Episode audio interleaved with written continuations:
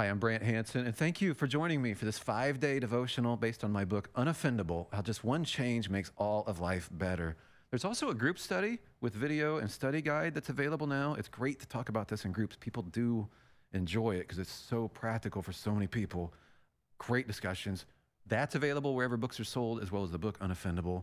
And the audiobook is available too. I read that myself and really enjoy doing it.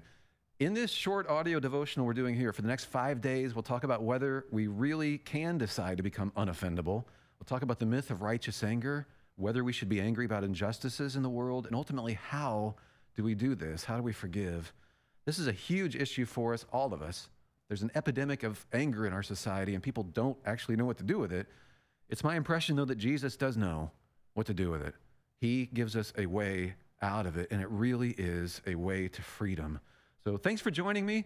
Let's get started.